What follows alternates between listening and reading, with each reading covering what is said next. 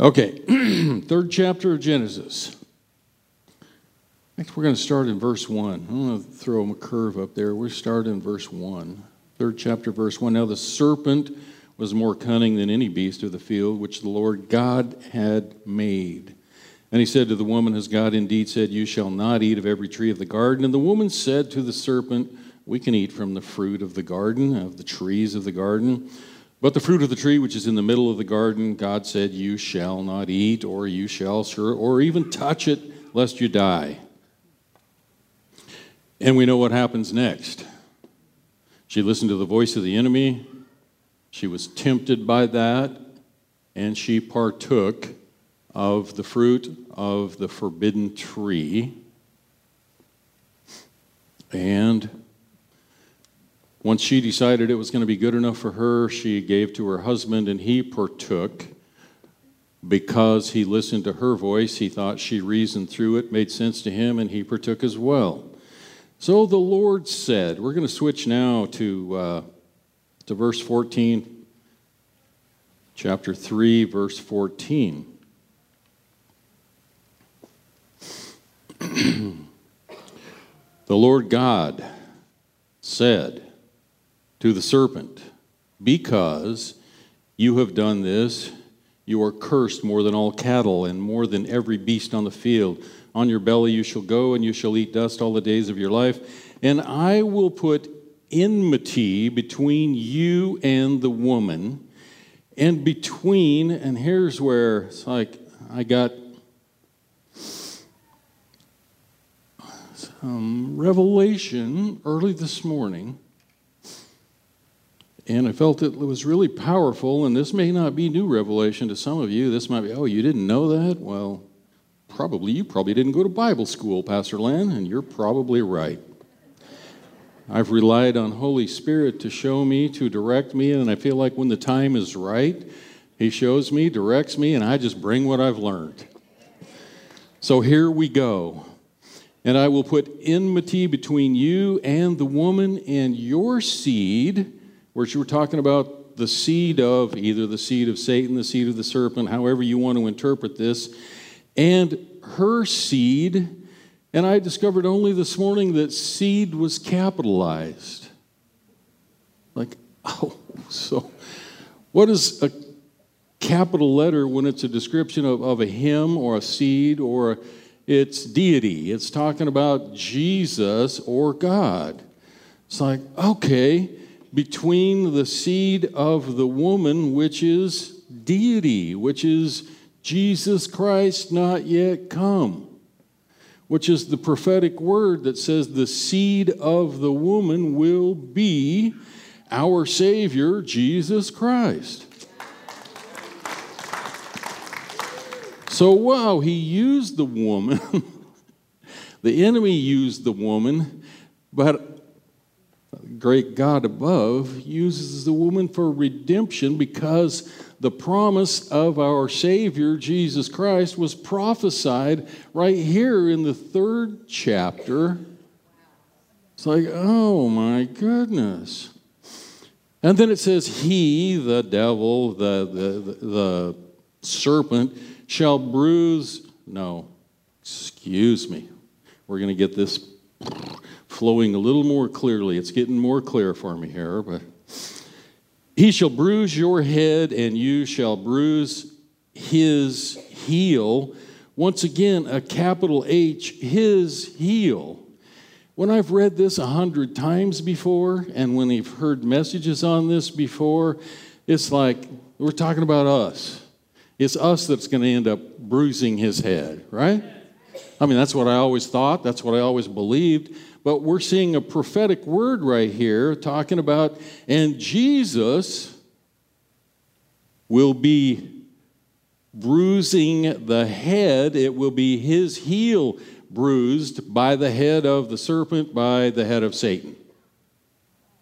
Right? It's just not just, it's like, oh, yes. Yes, yes. But here's the beauty, and here, here's where we're going to go with this next. We're going to we're going to switch fairly quickly into some New Testament stuff where the promises are. This is the prophetic word talking about Jesus coming. And the head of the serpent, the head of the enemy, will be at the feet of Jesus. So I just really quickly want to go. Yeah, I heard a hand clap got started right there. I think we could just have a hand clap right there. It's like, yes.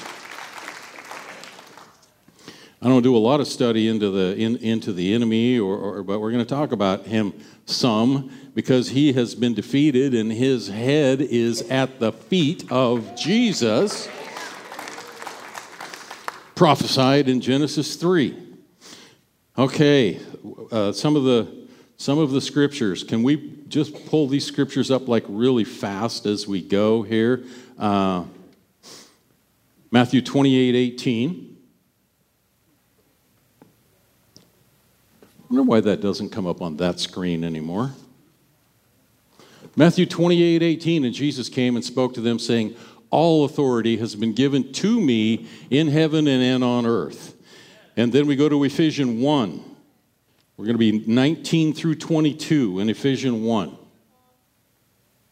And what is the exceeding greatness of his power towards us who believe according to the working power of the working of his mighty power? which he worked in Christ when he raised him from the dead and seated him at his right hand in the heavenly places, far above all principality and power and might and dominion and every name that is named, not only in this age, but also in that which is to come. Jesus has been given all authority over all things from the beginning to the end prophesied in the third chapter. And then I would like to have Ephesians 3:20. Now to him who is able to do exceedingly abundantly above all that we ask or think according to the power that works in us. So we have been empowered by Jesus Christ. Once we have asked him, he's come in to us, empowered us to do those same works.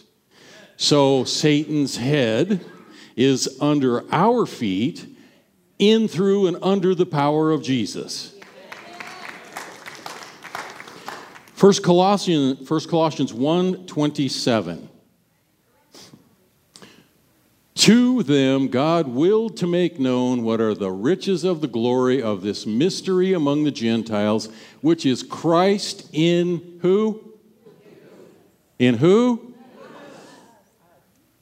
You, me, us. Yes, you, me, us. Christ in us, the hope of glory. Now I want to go to Luke 10. We're going to go verses 18 through 20. And Jesus, he, capital H, Jesus said to them, his disciples, the, the bunch that he had just sent out, I saw Satan fall like lightning from heaven.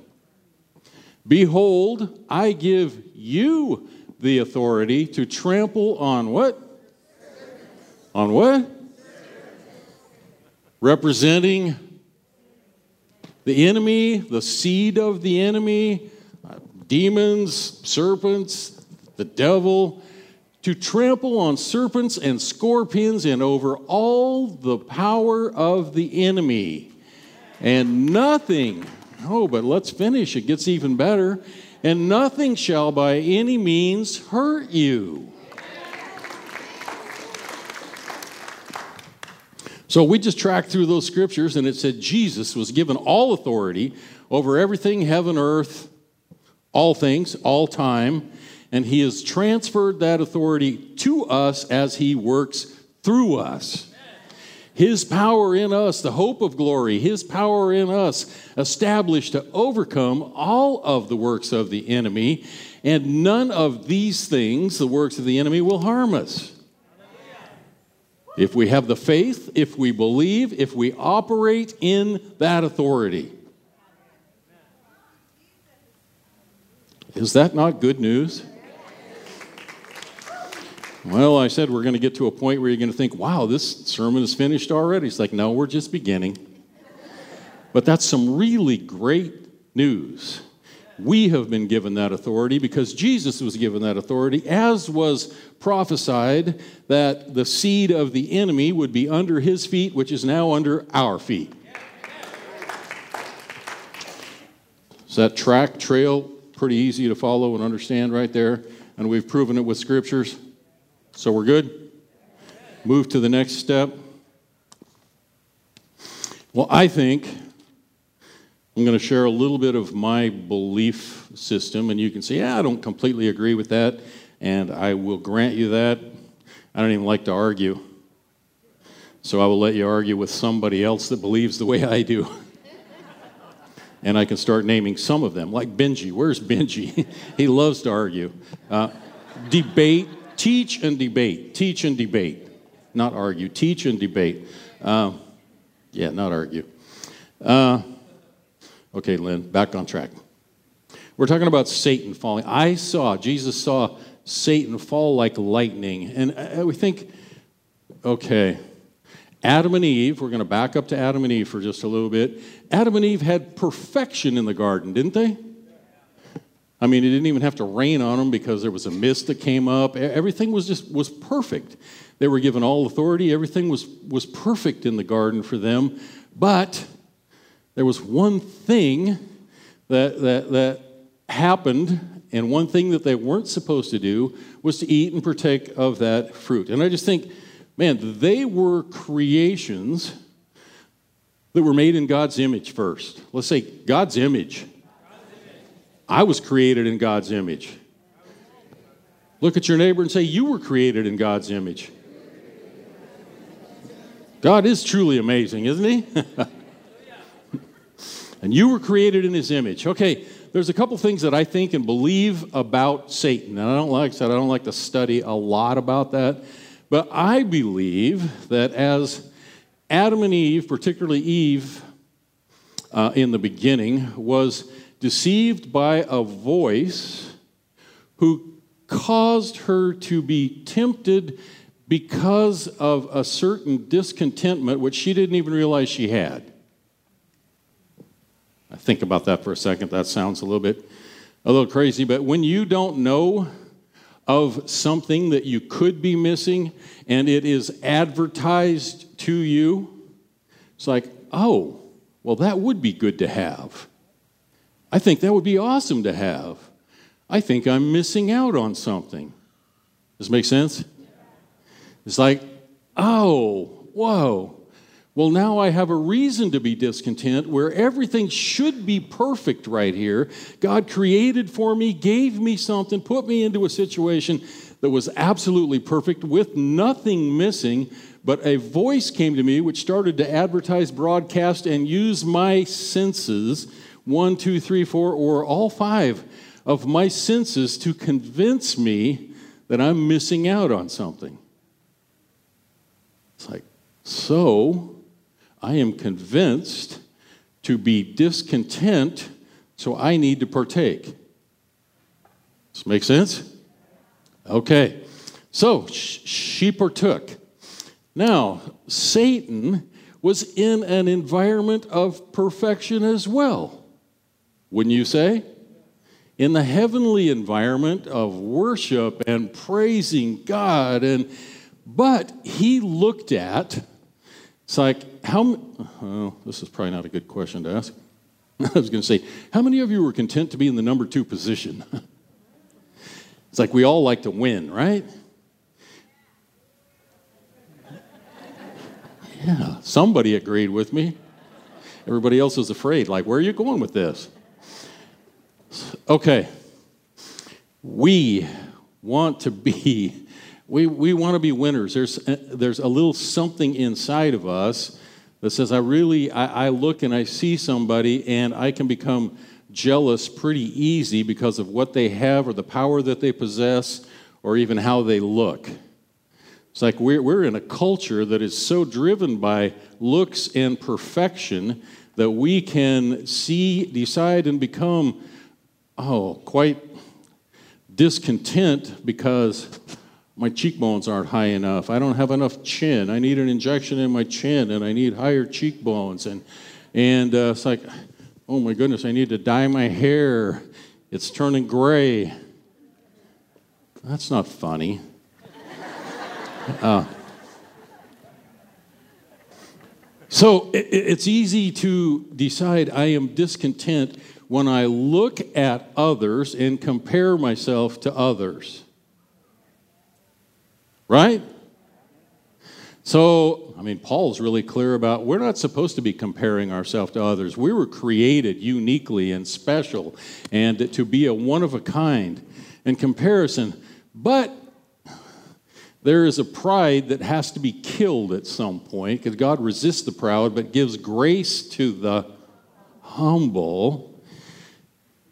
And sometimes pride and our jealousy, or even to look at someone, we can determine that we are discontent because we're not quite as good and we would like to end up holding that position. I'd rather be the boss than the one who's bossed. Right? I would rather be in the top position so I don't have to be paying attention to someone who's telling me what to do. And I feel like that's where Satan ended up. Even though he was in a place of perfection, he looked at God and he was created to be so amazing, so handsome, so beautiful, and he was proud of that. But he looked at God and said, Yeah, but he's got more. I'm number two to God, and I'm not pleased about that. And then he turned around and looked at creation, and it's like, man was created in the image of God, and I wasn't. So I believe that's another something that creates enmity between God, between God and man, between Satan and man. Does this make sense? So, yeah. Okay, so two things. Satan fell. He was kicked out. He fell like lightning as he was kicked out of heaven. And he was kicked out because he decided that he should be equal. He was jealous of man and jealous of God, from my perspective. This is not 100%, this is my interpretation. Okay. So, Satan was tempted through his discontentment, and he lost heaven, lost his position completely. Okay? Make sense? And Adam and Eve lost their perfection, lost the garden because of sin, discontentment, consequences of sin. Everybody say there's consequences to sin. We can be forgiven, but there will always be consequences.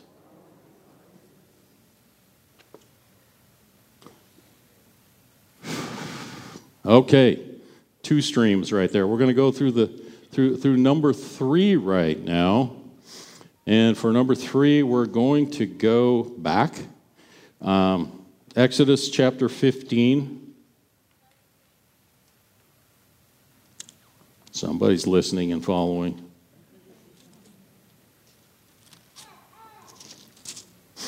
Now, I'm talking about the children of Israel, which uh, another, we talk about casting types and casting shadows, like the prophetic word in Genesis 3 right there, like the seed of the woman, like such great, great, great news. And how Mary, Mary was that woman that produced the seed. So through Mary came Jesus Christ. Because of her obedience to the word of the Lord came our Lord and Savior Jesus Christ. Because she said, Let it be unto me. Let it be unto me. So redemption for women through Mary, through the birth life, death, and resurrection of Jesus Christ because she said yes to God. Okay, now Moses was the one to set free those chosen Hebrew children, the children that were captives, they were slaves in Egypt, set free of all bondage. It's like, how many of you have been set free from all of the bondage that you, that, that you have endured. 18 people in a congregation of over 300 people have been set free.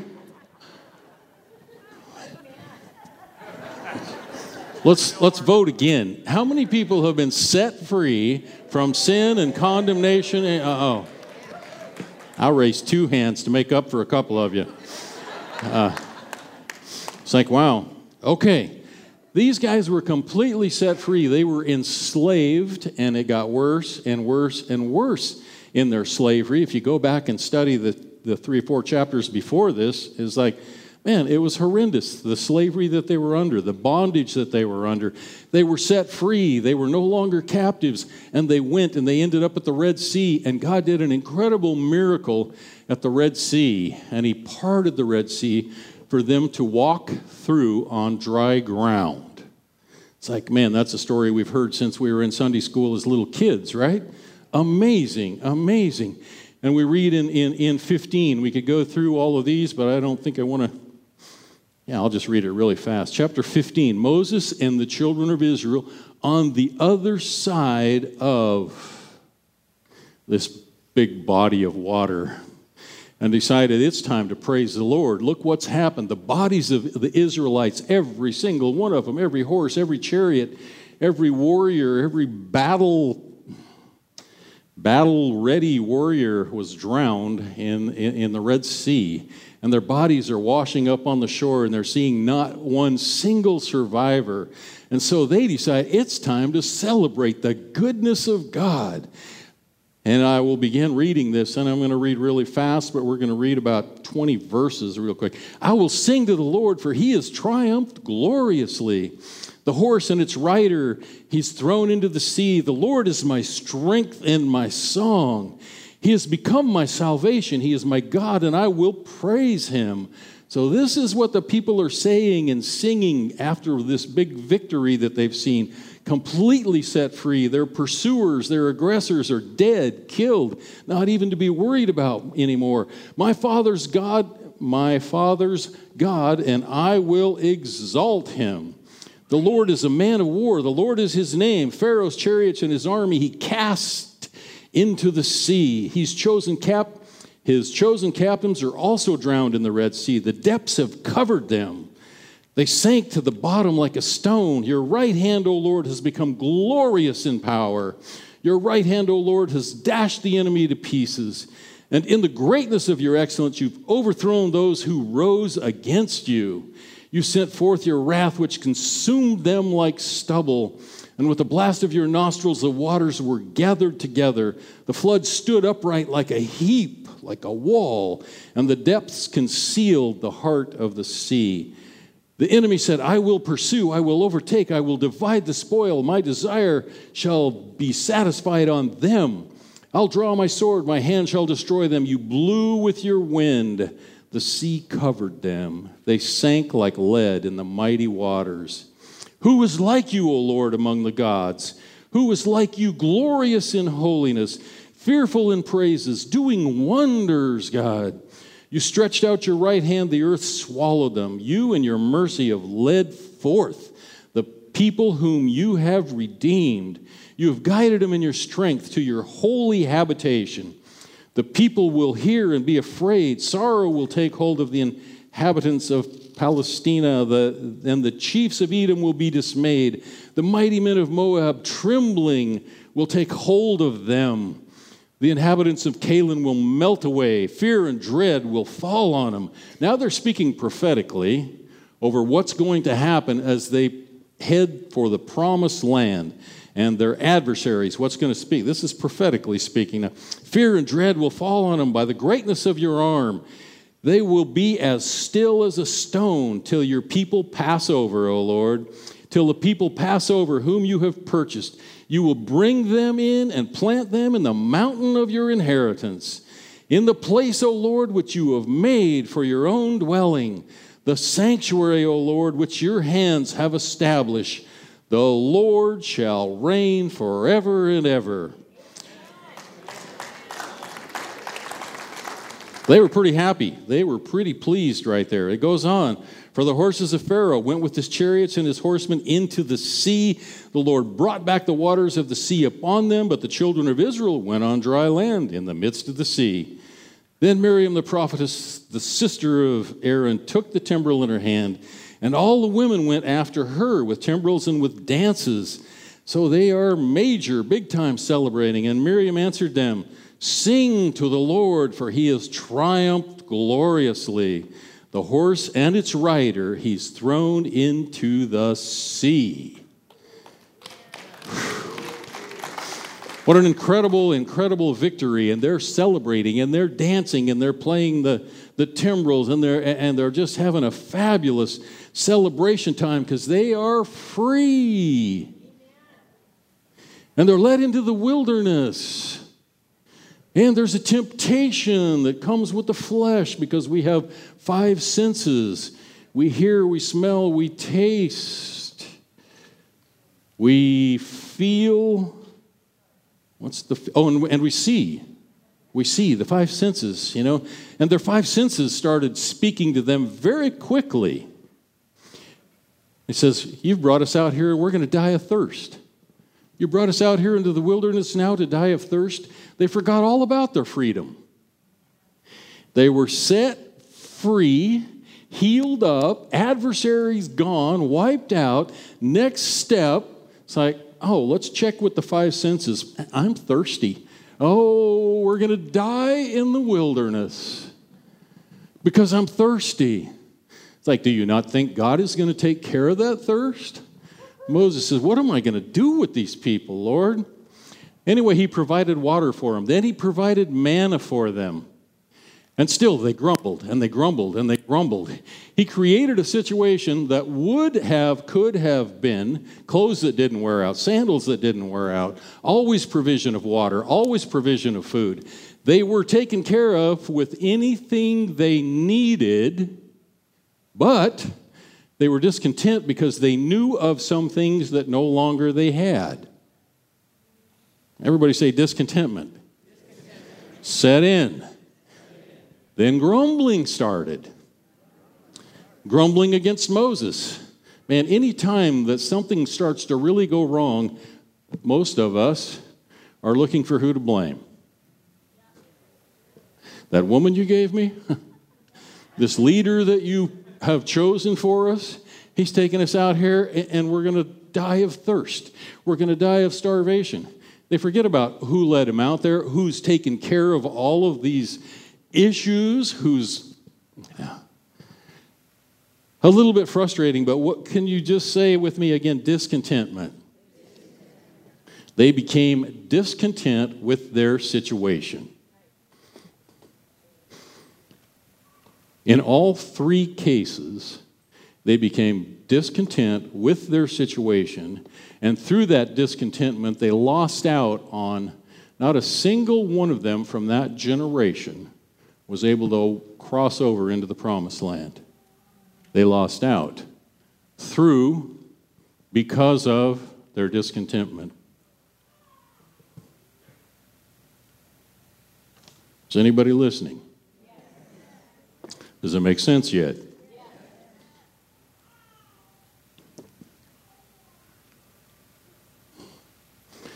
I got a word that I wrote down on one of these pieces of paper this morning that I would like to read exactly the way that I wrote it down, if only I can find it. Found it. I made way too many notes for this, so we could be here a while.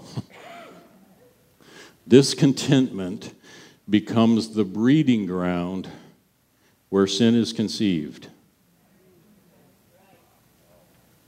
Mm. Would you like me to say that again? We just studied three streams. Satan lost out, Adam and Eve lost out in what God had created and where God had put them. The children of Israel lost out on what God created and where He had put them. Each one of them, discontentment caused them to lose the goal that was set before them, that their destination was lost. Discontentment becomes the breeding ground where sin is conceived. Well, I got one more wow. I'm going to read it again. Discontentment becomes the breeding ground where sin is conceived. You just have to ponder that a little bit. I had to this morning after I wrote it down. It's like, wow, wow. That's almost scary.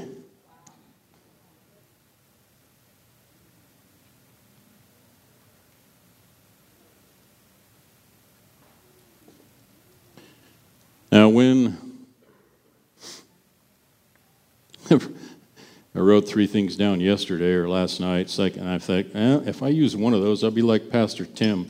I'll be apologizing for something I said from the from the pulpit.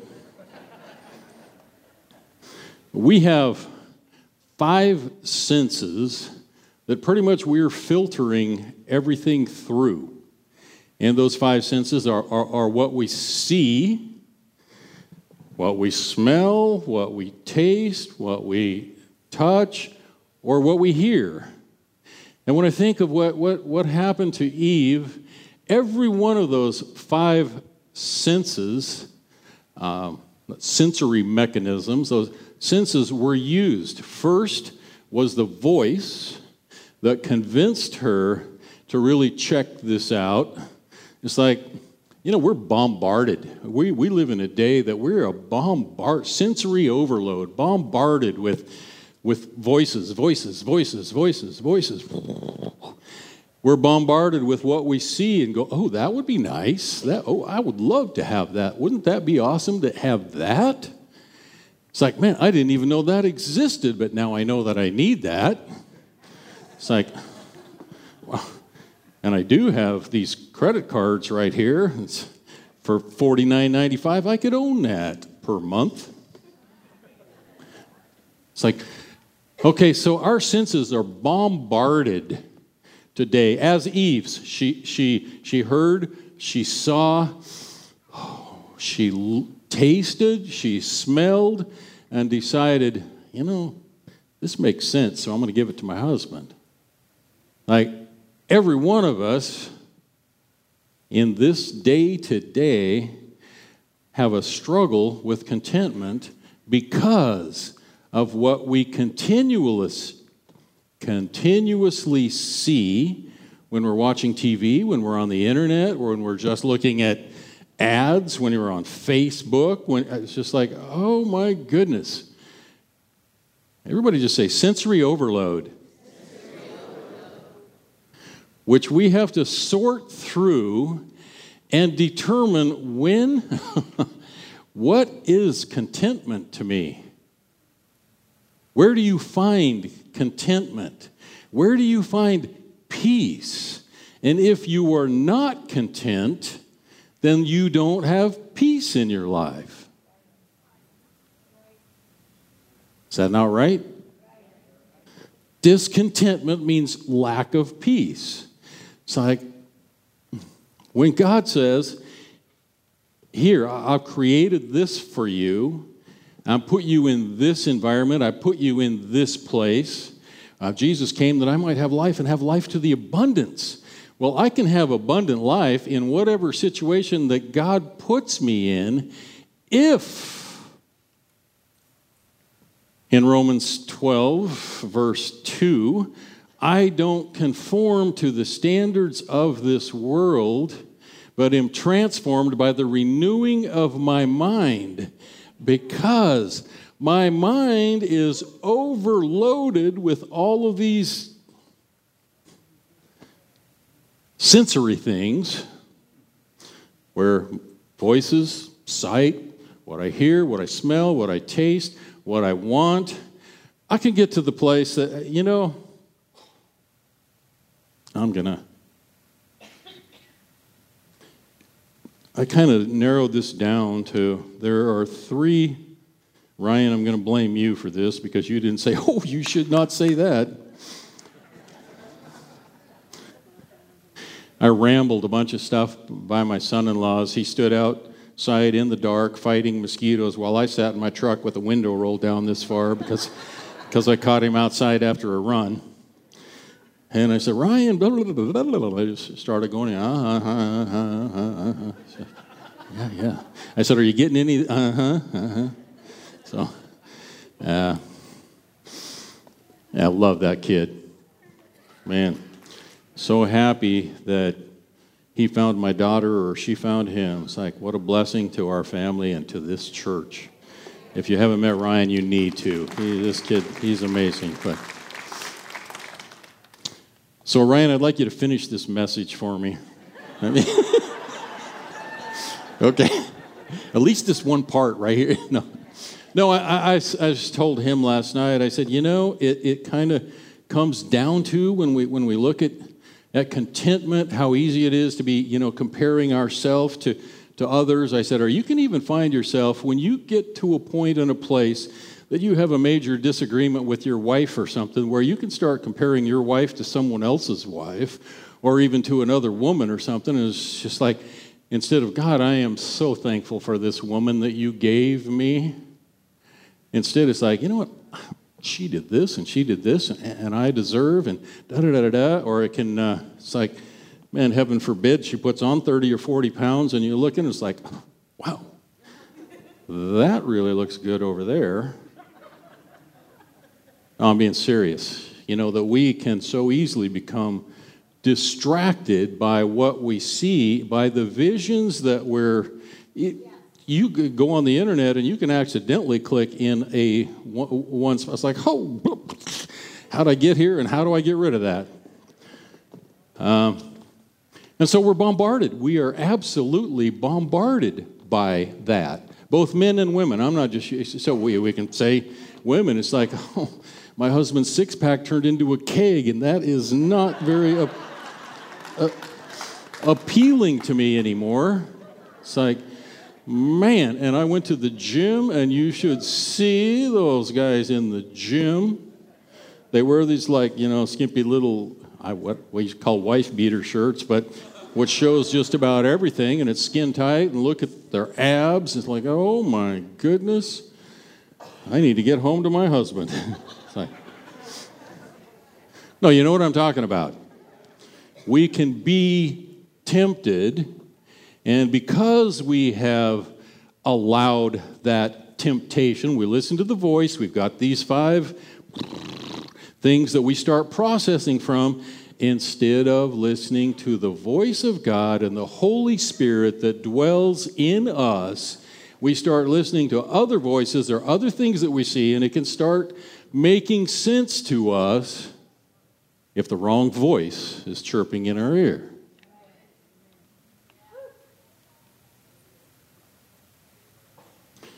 So I told Ryan, if you ever even have a thought like that, I have people that will beat the living daylights out of you.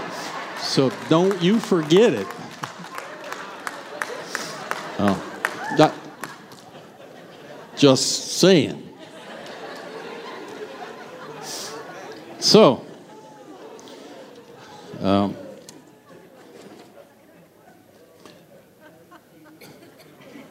maybe it's a good thing that I lost the note that I wrote those three things on, uh, right?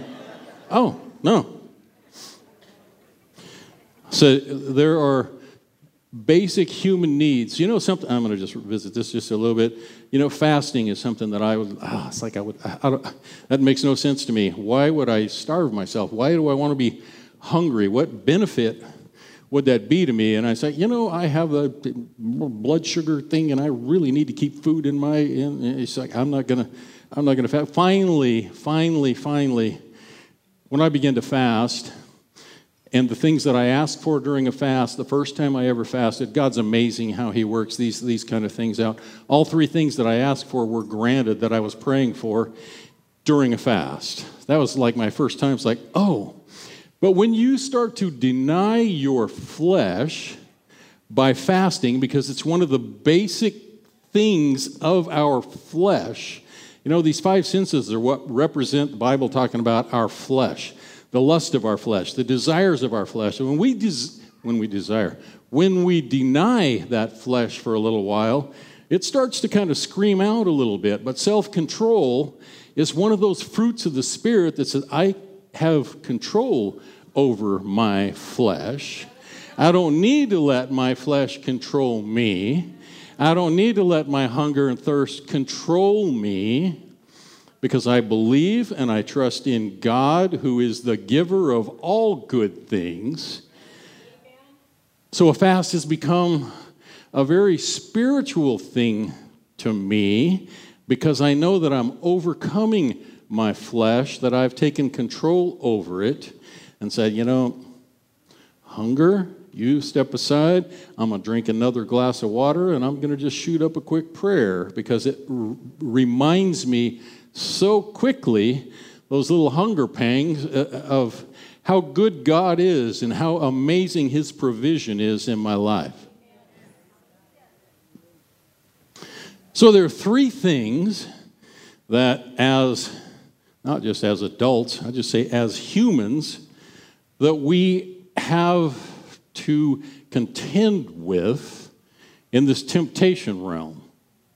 And it is very much of our flesh, and I call it hungry, thirsty, horny. You're right, Ryan. I probably shouldn't have used it.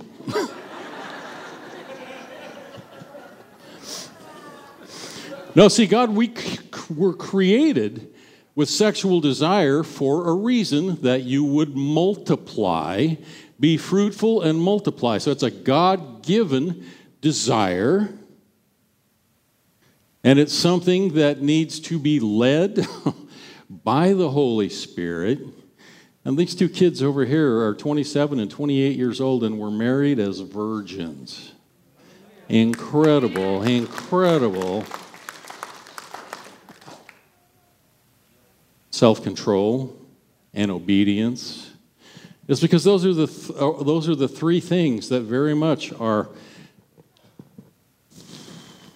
God says, I created you, I put you in an environment that was good, and it is good for you if you will follow my leading, pay attention to the Holy Spirit, because the only authority that we will carry or that we will walk in is that Holy Spirit that is within us. It's His mighty power working in us that gives us power, authority, and ability to overcome the enemy, to overcome any and every temptation in our life, to overcome discontentment and become content. I'll never forget praying, and I've shared this story more than once, and you all got to meet Nacho from Mexico, my buddy Ignacio. Nacho from Mexico, after praying for him, and, and Holy Spirit encountered him the first time, and he was laying back on his desk. And when, and when he came back around, and I talked to him and, and asked him, So, Nacho, tell me, tell me, what, what is your experience? What did you experience under the power of God when the presence of God was all over you like that? And he pondered for just a little bit, and his response was like, There's nothing missing. It's like, whoa. What a great, in the presence of God, under the power of God, but in the presence of God, we're lacking nothing. In the presence of God, we're lacking nothing.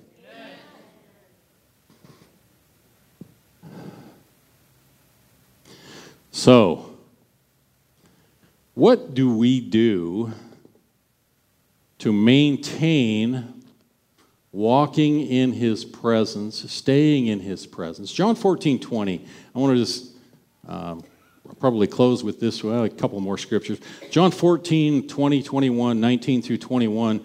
Jesus says, Those who love me keep my commands. I will love them. My Father will love them. I'm in my Father. My Father's in me. And you will be in us. We will be in you. And those who love me keep my commands, and I will manifest myself to them. And when I think of physical, the, the, manifestations of Jesus, I can have Jesus living in me, and his manifestations become something that I can perceive through the five senses. This makes sense?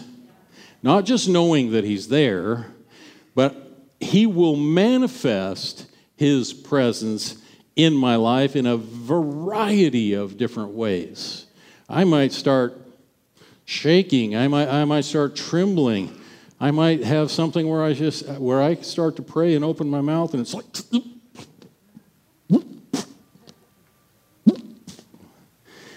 and that's not uncommon at all. But I might end up feeling such an incredible peace that all I want to do is just lay down because it's like, oh, oh. You see, He manifests Himself to us to become real to us through our senses, physical manifestation. How many have sensory, through your senses, have experienced the manifestation of Jesus? Yeah, it's just almost everybody. Almost everyone has. It's amazing. It's that, that's what um, we covet that physical manifestation. Oh, that's that's wonderful. That's beautiful. But it's here's where we're gonna we're gonna land in uh, Philippians four eleven through thirteen. Oh, oh, I may have to look one up, huh?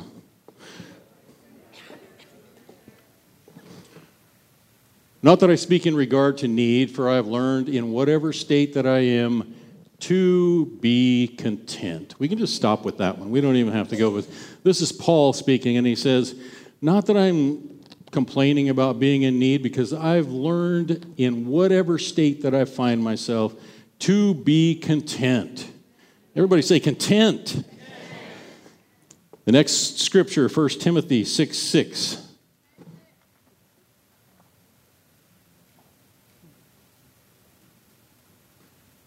Now, godliness with contentment is great gain.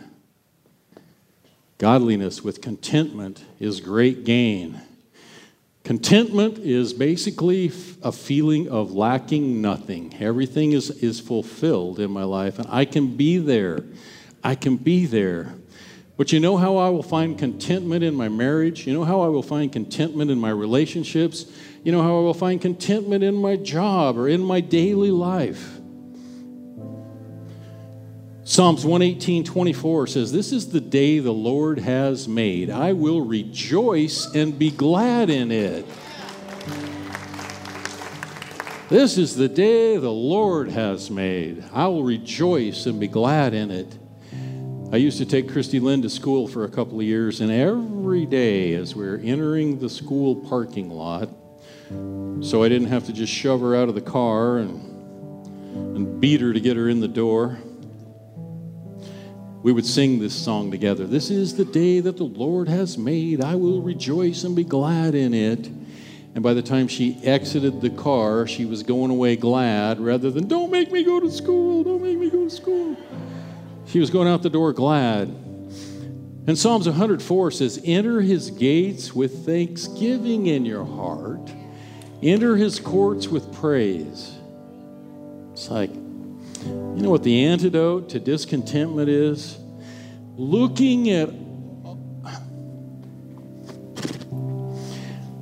looking at every blessing in her life and everything we possibly can look at to see the positive in it, count it as blessing and thank Him for it. Another scripture says, Rejoice in the Lord. Again, I say rejoice. Bless the Lord, O my soul, and all that's within me. Part of a song. Praise Him from where all blessings flow. And thank Him. Psalms 118 21 is thanks to Him for salvation. There's a whole string of things to be grateful for, and scriptures. Um, Jesus, when, when the loaves, the miracle of the loaves and fishes, when Jesus received the bread and the, just a couple of the, the few fish, he thanked God for them and then blessed them, and then they fed everybody. For the Last Supper, Jesus thanked God for the provision, for the bread and for the cup. And he thanked him and he blessed it. It's like there are so many things Psalms 136 1 says, Give thanks to the Lord. He's good, and his mercy endures forever. Colossians 2 6 says that we would be overflowing with thankfulness. To be overflowing with thankfulness. So, the antidote to discontentment is to be grateful for all of the blessings we have in our lives, for the situation, for the people that He's put in our lives, for the provision that He's given us, and that He is our God. And we're so thankful that Jesus came, that Jesus died, shed his blood for us, for you, and for me, that we could have that abundant life, that we could be in freedom even in the middle of chaos. We can have peace in our lives through contentment. Does this make sense? Are we all good?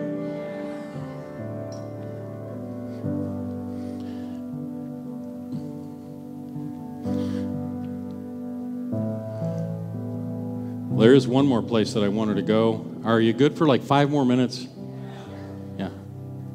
Okay. Then we're going to go to the scripture, and then I'll elaborate on the scripture, and that would be probably, let's see, it would be Revelation 3, probably 19, 20. I don't know if I gave this. Yeah, that's 19. Yeah, so we're going to do 19 and 20. As many as I love, Jesus speaking, I rebuke and chasten. Therefore, be zealous, be excited, be in a hurry, be passionate about, and repent. It's like get things cleaned up, cleaned out. Because behold, I stand at the door and knock. If anyone hears my voice and opens the door, I will come into him, dine with him, and he with me. Let's look at the next one too, 21. Revelation 3:21. If there is a 21.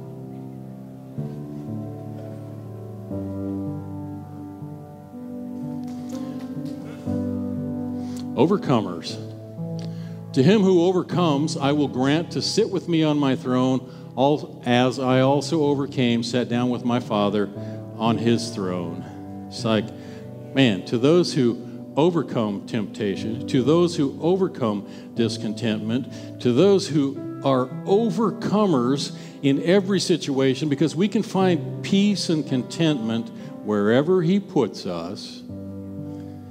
He when He knocks on the door and we open the door, will come in. Now, this is what I want to elaborate on just a little bit. I feel like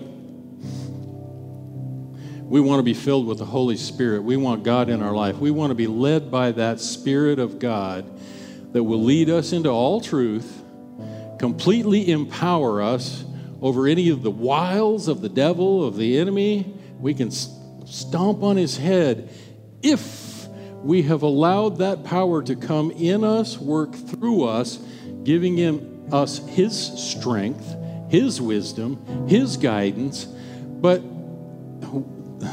the other day, we had uh, Harkeys came to our to our home, and they stayed with us. And Renee got crazy busy cleaning that house up. She wanted it to be perfect. She wanted it to be spotless. She wanted every room to be that way, except the master bathroom. We just close that door, they're not going in there. Well, we live there, and she has a lot of products to keep her beautiful, and it's just too many to put away. So they're going to be in our house. They're going to have access to the house. We just said, man, make yourselves home. Here's the refrigerator. Here's even the laundry room was spotless. Here's the laundry room if you need to do laundry. You know, make yourselves at home. But we're locking the door to the bedroom and the master bathroom back there. And the scripture that we just read, it's like, be zealous and repent as he rebukes and corrects. It's like we need to open every door. It's like we ask Him in, but we can have Him in one room because we got to keep this one special and keep the door locked. So I just I, I, just don't need you going in there and meddling in that room. If you'll just stay in this side in these rooms, you're more than welcome. But here, I'm embarrassed by what's in this room and what you might see. So I'm gonna just have to ask you to stay out of that room. If we want to walk, operate in the full authority that He has for us we have to open all of the doors. And he says, Behold, I stand and knock. We got to open up, open up, open up, open up, and let him examine every room, look through every door, bring the rebuke and correction to clean out any room that needs to be cleaned out, and then be obedient to his voice to do exactly that.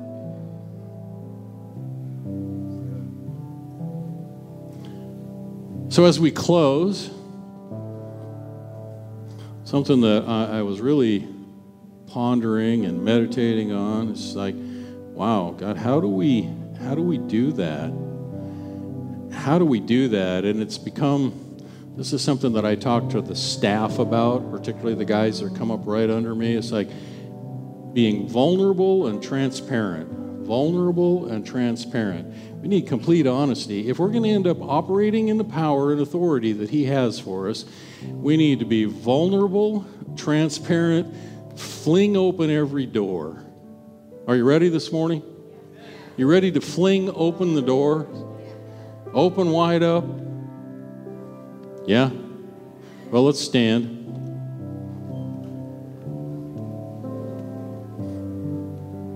You know, really. Um, is for like to make a public declaration that said, yep, yep, yep, I'm flinging the door open because I want to be totally transparent. I want every room revealed because I want to walk in all of that power and all of the authority, everything He has for me. I just ask you to come up front. I would ask you to come up front. If you're ready just to fling open the door and say, Yes, all of me, you have all of me. I want to. Ex- yeah. I want to expose it all. I want to expose it all.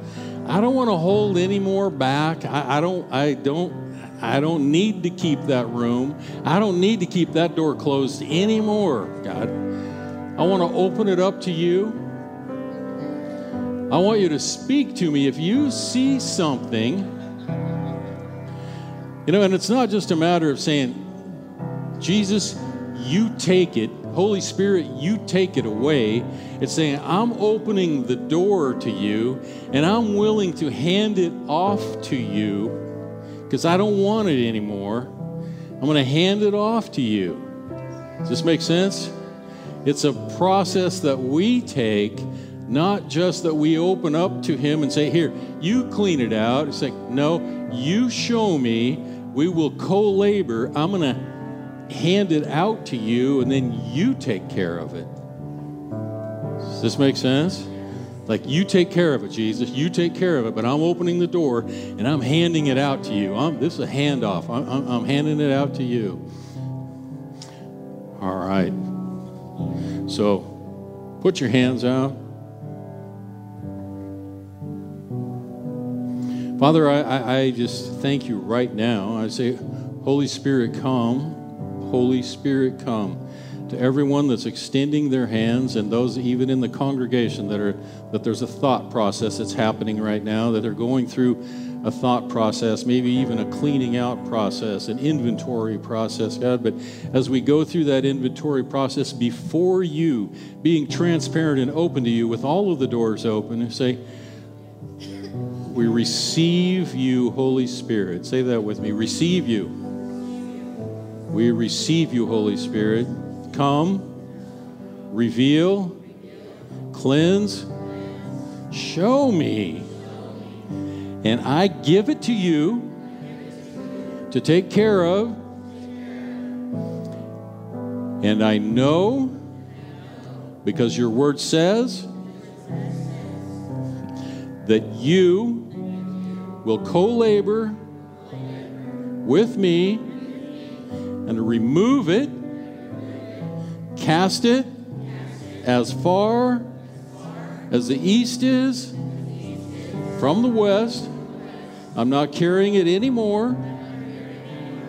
I'm open to all that you have for me. Fill me, empower me, direct me, show me. In Jesus' name, I receive all that you have for me.